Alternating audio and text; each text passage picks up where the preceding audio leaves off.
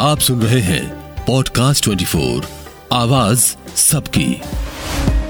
नमस्कार, मैं हूँ संदीप चौधरी, खास पेशकश में। आज मैं बात करने वाला हूँ एक ऐसी बीमारी की, जिसकी चर्चा देश के हर दूसरे घर में हो रही है। आम बात हो गई मैं बात कर रहा हूँ डायबिटीज़ की शुगर मधुमेह की बीमारी। और इसके जो असरात हैं, वो खास कोविड के बाद और गंभीर होते दिख रहे हैं। चर्चा और तेज़ी से होने लगी है। तो ये बीमारी क्या है? इसके लक्षण क्या हैं? इससे बचे कैसे? इसका इलाज क्या है? इस पर बात करने के लिए देश के टॉप मोस्ट एक्सपर्ट एम्स के डॉक्टर निखिल टंडन मेरे साथ जुड़ गए हैं। डॉक्टर टंडन, आपने वक्त निकाला, इसके लिए मैं शुरू में ही आपका शुक्रिया अदा करना चाहूँगा। पर ये डायबिटीज़ जो है, ये शुगर, मधुमेह की बीमारी, इसकी चर्चा यकायक इतनी आम और इतनी ज़्यादा क्यों होने लगी?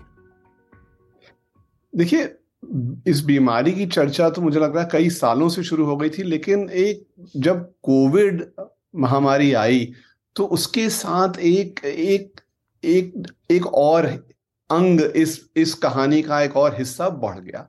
और वो वो ये था कि अगर डायबिटीज़ के मरीज़ को कोविड हो रहा था तो उनका जो आउटकम था, उनकी जो हसर थी, वो एक्चुअली बहुत ज़्यादा खराब थी। डायबिटीज़ के मरीज़ को अगर कोविड हो रही थी तो ये संभावना ज़्यादा थी कि उनको अस्पताल में भर्ती होने की आवश्यकता पड़ेगी, उनको ऑक्सीजन लेने की आवश्यकता पड़ेगी, उनको आईसीयू में जाने की आवश्यकता पड़ेगी, उनका अस्पताल में जो ड्यूरेशन ऑफ़ स्टे है, वो बढ़ेगा। और अनफॉर्चुनेटली मृत्यु की संभावना भी जिनको डायबिटीज़ नहीं है उनकी तुलना में बढ़ जाती तो ये एक एक नया एक वैसे ही डायबिटीज़ के बारे में काफ़ी प्रचारण हो चुका था लोगों के बारे में लोगों को इस विषय में ज्ञान आ चुका था लेकिन ये एक नया पहलू जब उत्पन्न हुआ तो इस इस वार्तालाप का जैसे मैंने कहा एक नया हिस्सा एक नया एक नया आ, आयाम जुड़ गया। पर देखिए एक आम आदमी को डायबिटीज़ की बचपन में और अपनी कॉलेज डेज़ में जो मैं चर्चा सुनता था, चर्चा उस वक्त डॉक्टर साहब, ये होती थी कि भाई फैमिली हिस्ट्री है क्या? या आपने ज्यादती कर दी, आप शराब इतनी पीते हैं, बेहिसाब किताब से खाना खा रहे हैं, हिलते डुलते नहीं हैं तो आपको डायबिटीज़ हो सकती है। एक आम आदमी के लिए अगर आप सरल भाषा में समझाएँ, वो लक्षण क्या होते हैं कि आप डायबिटीज़ मधुमेह के फंदे में जाने वाले हैं? वो लक्षण क्या हैं? बहुत बार तो पता ही नहीं लगता जब तक क्रोनिक हो गई बीमारी तब जाकर पता लगा जी कि आप तो जी डायबिटिक हैं।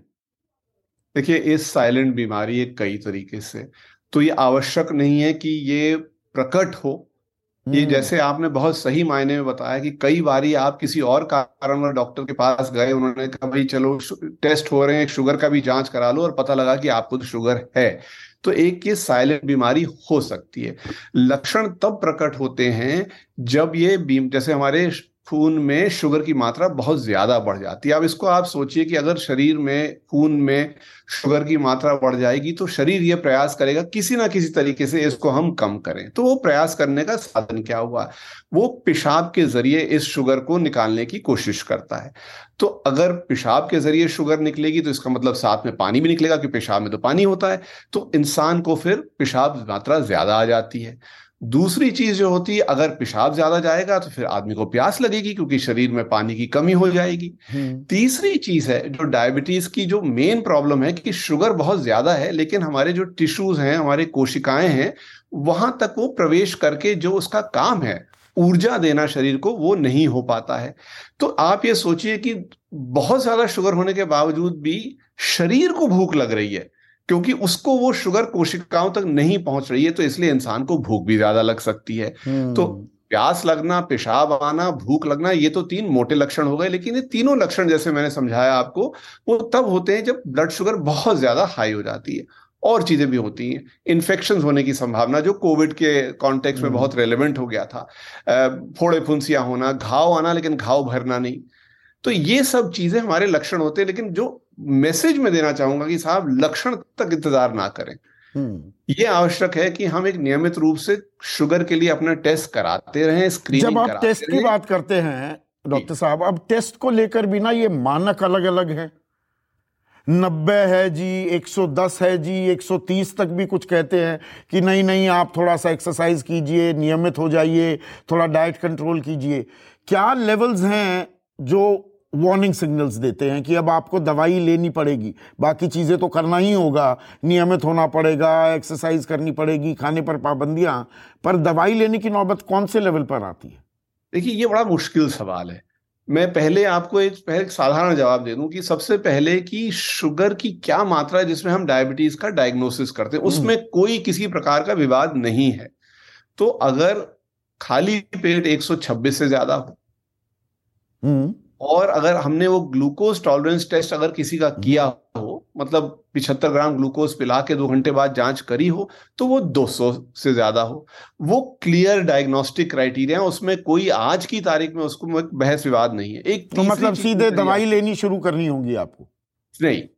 ये इसके साथ हम आपको डायबिटीज़ का डायग्नोसिस या लेबल दे सकते हैं। ठीक है हम्म। अब जहाँ तक सवाल ये है कि दवाई देने की आवश्यकता पड़ती नहीं पड़ती ये ये थोड़ा पर्सनलाइज सवाल है हम्म। कोई इंसान है जैसे आपने कहा वो मतलब बेइंतहा खा रहा है गलत चीज़ें कर रहा है व्यायाम नहीं कर रहा है उसकी ढाई सौ भी शुगर है तो हम कहेंगे यार पहले वो तो सीख संभाल लो क्योंकि हमारे को लगता है कि केवल उतना ही करने से हमारी शुगर संभल जाएगी अननेसेसरली दवाई देने की आवश्यकता हम्म। नहीं पड़ेगी उस समय और कुछ लोगों का होता है कि मतलब ये सब चीज़ों कर ना करने के बावजूद शुगर हो जाती है तो उनमें हम शुरू से ही दवाई देने की सोचते हैं। या फिर अगर शुगर बहुत ज़्यादा बढ़ी हुई और हमें लगता है कि भाई अगर हम वेट करेंगे तो कोई नई कोई नया प्रलय आ जाएगा तो उनमें हम दवाई शुरू कर सकते हैं। तो ये थोड़ा सा पर्सनलाइज डिस्कशन पे नहीं ये दवाई का मैं इसलिए पूछ रहा हूँ डॉक्टर साहब क्योंकि हमारे देश में बहुत से लोग हैं उनमें से मैं भी हूँ।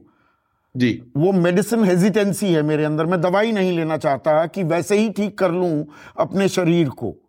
और मन में ये भी होता है कि जी दवाई लेने लगे तो सारी उम्र उस दवाई के गुलाम हो जाएँगे। कि एक बार मैंने दवाई शुरू कर दी तो उसके बिना फिर मेरा काम नहीं चलेगा। ताउम्र जी आई स्टार्ट पॉपिंग मेडिसिन ऐसा होता है क्या डायबिटीज़ के मामले में? आई आई थिंक आपने जो पॉइंट रेज किया, बहुत मतलब from a personal behavioural aspect बहुत ही इंपॉर्टेंट पॉइंट है। और इसलिए मैं कह, मैं तभी कहता हूँ, अगर हम एक डेंजर लेवल पे नहीं पहुँचे होते हैं, अगर मुझे लगता है कि उनसे बात करने पता लगता है कि वो वो खाना ठीक तरह से नहीं ले रहे थे व्यायाम नहीं कर रहे थे मुझे लगता है कि वो सब अगर हम उस इंसान से करवा सके तो संभावना है कि शुगर नीचे आ जाएगी। तो मेरा पहला एफर्ट वही होता है कि उसी पे हम रुक जाएँ। मैं भी ये चाहूँगा कि बगैर दवाई से आपका काम हो जाए। हम्म। उसका दो फ़ायदे होते हैं साहब। अगर वो फ़ायदा अगर उस समय हमें रिस्पॉन्स आ गया तो हमें दवाई अभी कुछ दिनों के लिए स्थगित हो गई। दूसरा देखिए बीमारी जड़ से तो हम हटा नहीं रहे।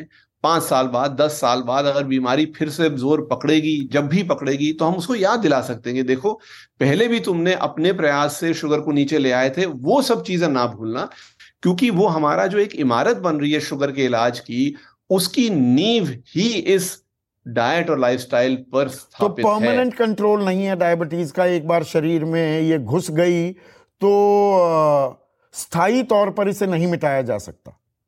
अब क्योंकि एम्स में बहुत स्टडीज़ भी चल रही हैं डॉक्टर टंडन इस इस बात इस, इस विषय में थोड़ा सा जो है जो हमारा कॉन्वर्सेशन थोड़ा सा हट गया है अब। क्योंकि अब ये देखा गया है कि वेरी लो कैलोरी डाइट्स के साथ कुछ चीज़ें करके कुछ लोगों को जैसे बहुत मोटे होते हैं उनको बेरियाट्रिक सर्जरी करी आती है। अगर उस मोटापे के कारण डायबिटीज़ हुई बेरियाट्रिक सर्जरी से मोटापा भी गया और डायबिटीज़ भी चली गई। हम्म। तो प्योर कहें या लॉन्ग टर्म रिमिशन कहें मैं अभी इस पे मतलब ठीक तरह कह नहीं पाऊँगा लेकिन हाँ जो पहले था कि भाई आ गई तो रहेगी वो थोड़ा सा हटके हमारा कॉन्वर्सेशन जा रहा है लेकिन आप वो सब चीज़ें करनी आवश्यक रहेंगी। डाइट पे कंट्रोल रखना शुरू रहना पड़ेगा किसी तरह डाइट के कंट्रोल के मायने क्या है। कि वो होता है ना कि भाई अरे शुगर का मरीज़ है अरे मीठा मत खाओ। या वो बहुत से लोगों की इमिडिएट रिएक्शन मेरे डायबिटीज़ होगी, नहीं जी बिना चीनी वाली मैं चाय पीने लगूँगा, मैं मिठाई के हाथ नहीं लगाऊँगा, घर में हलवा, खीर, बनी, कोई हमारे जो स्वीट डिशेस होती हैं, नहीं हाथ लगाऊँगा।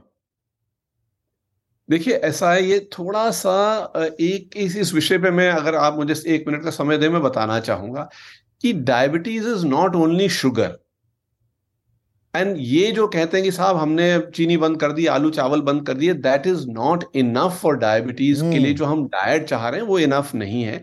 तीन या चार मोटे मुद्दों पे हमें ध्यान देना पड़ता है। एक है मात्रा। ठीक है आप ना भी खा रहे हो चीनी चावल आलू लेकिन आप ढेर सारा खाने खा रहे हो मतलब रोटी सब्ज़ी भी ज़्यादा मात्रा में खा रहे हो वो भी आपके लिए अच्छा नहीं है। दूसरा है किस प्रकार का खाना खा रहे हैं? क्वालिटेटिवली ठीक है, भाई तली हुई चीज़ें खा रहे हैं, ऐसी चीज़ें खा रहे हैं जिसको शुगर में, जो खून में उतरते ही शुगर उससे बढ़ जाती है, जैसे व्हाइट ब्रेड हुई तो वो आपके लिए अच्छा नहीं है। तीसरा है कि आप जो है, वो जो मात्रा है आपकी सही है, लेकिन आप एक या दो बारी में विभाजित करके खा रहे हैं। तो इसका अर्थ है, अगर आपको 1600 कैलोरी खानी थी 800 एक बारी खाई, आपने 800 एक बारी खाई तो उससे भी खून में शुगर की मात्रा बढ़ेगी। और चौथा यह कि आप कर भी रहे हैं लेकिन आपकी स्पेसिंग अच्छी नहीं है। कि आपने सुबह खा लिया फिर आप काम पे निकल गए दोपहर का खाना खाए नहीं रात को आए और फिर शाम को घर पहुँचते फिर आपने दबा के खाना शुरू दबा के चिप दिया तो मतलब खाना। हाँ, हाँ बिल्कुल। तो वो स्पेसिंग भी गड़बड़ा गई। तो quantity quality number of meals and spacing चार चीज़ें मेरे को लगता है बहुत ज़रूरी ना केवल रिवर्स डायबिटीज़ क्या होता है डॉक्टर साहब? सॉरी रिवर्स डायबिटीज़ क्या होता है ये? देखिए रिवर्सल ऑफ़ डायबिटीज़ जिस पे विषय पे बात हो रही थी, वो जैसे मैंने कहा एक्सट्रीम कैलोरिक रिस्ट्रिक्शन लोगों को मतलब लंबे अरसे तक 800 कैलोरी प्रतिदिन पे लगा दिया, जो मतलब देखिए in principle it is doable in practice it is extremely difficult right तो वो चीज़ों से डायबिटीज़ का रिवर्सल होने की संभावना होती है, वो रिवर्सल परमानेंट है। या जब तक हमने अपना हमने ठीक चीज़ें करी तब तक रहेगा या बाद में गड़बड़ा जाएगा? ये अभी आई थिंक उसमें क्लैरिटी नहीं है। मेरा अंदेशा यह है कि अगर हम फिर फिसल गए उन्हीं आदतों में तो दोबारा प्रकट होगा। आखिरी सवाल सर। सर। युवाओं में भी बच्चों में भी अब हम डायबिटीज़ के केसेस देखने लगे हैं। और दरअसल क्या हेल्दी लाइफस्टाइल की जब हम बात करते हैं आपने खाने की बात कही असल रामबाण क्या एक्सरसाइज है? शरीर को अगर हम हिलाएँगे, डुलाएँगे, थोड़ा वॉक रनिंग जितना कर सकते हैं, क्या वो आपकी डायबिटीज़ अगर फ़र्ज़ कीजिए हो भी गई, उसे कंट्रोल में रखेगी? वही असल तरीका है क्या? देखिए यूथ में, युवा में जो डायबिटीज़ उसके दो मोटे कारण हैं। एक तो टाइप वन डायबिटीज़ है, वो एक अलहदा चीज़ है। उसमें because of the immune system आपके पैनक्रियाज में जो कोशिकाएँ इंसुलिन बनाती हैं वो नष्ट हो जाती हैं तो इंसुलिन बनती नहीं है। वो उसको उसके विषय में हम बात नहीं करते हैं क्योंकि उसमें ये ये सब इश्यूज़ प्रिवेंशन वाले इश्यूज़ अलग हो जाते हैं वहाँ पे। लेकिन आपने जो पॉइंट रेज किया कि एक जमाना था कि 40 साल 50 साल की उम्र में डायबिटीज़ हो रही थी। अब 20 साल पे भी डायबिटीज़ हम्म। हो रही।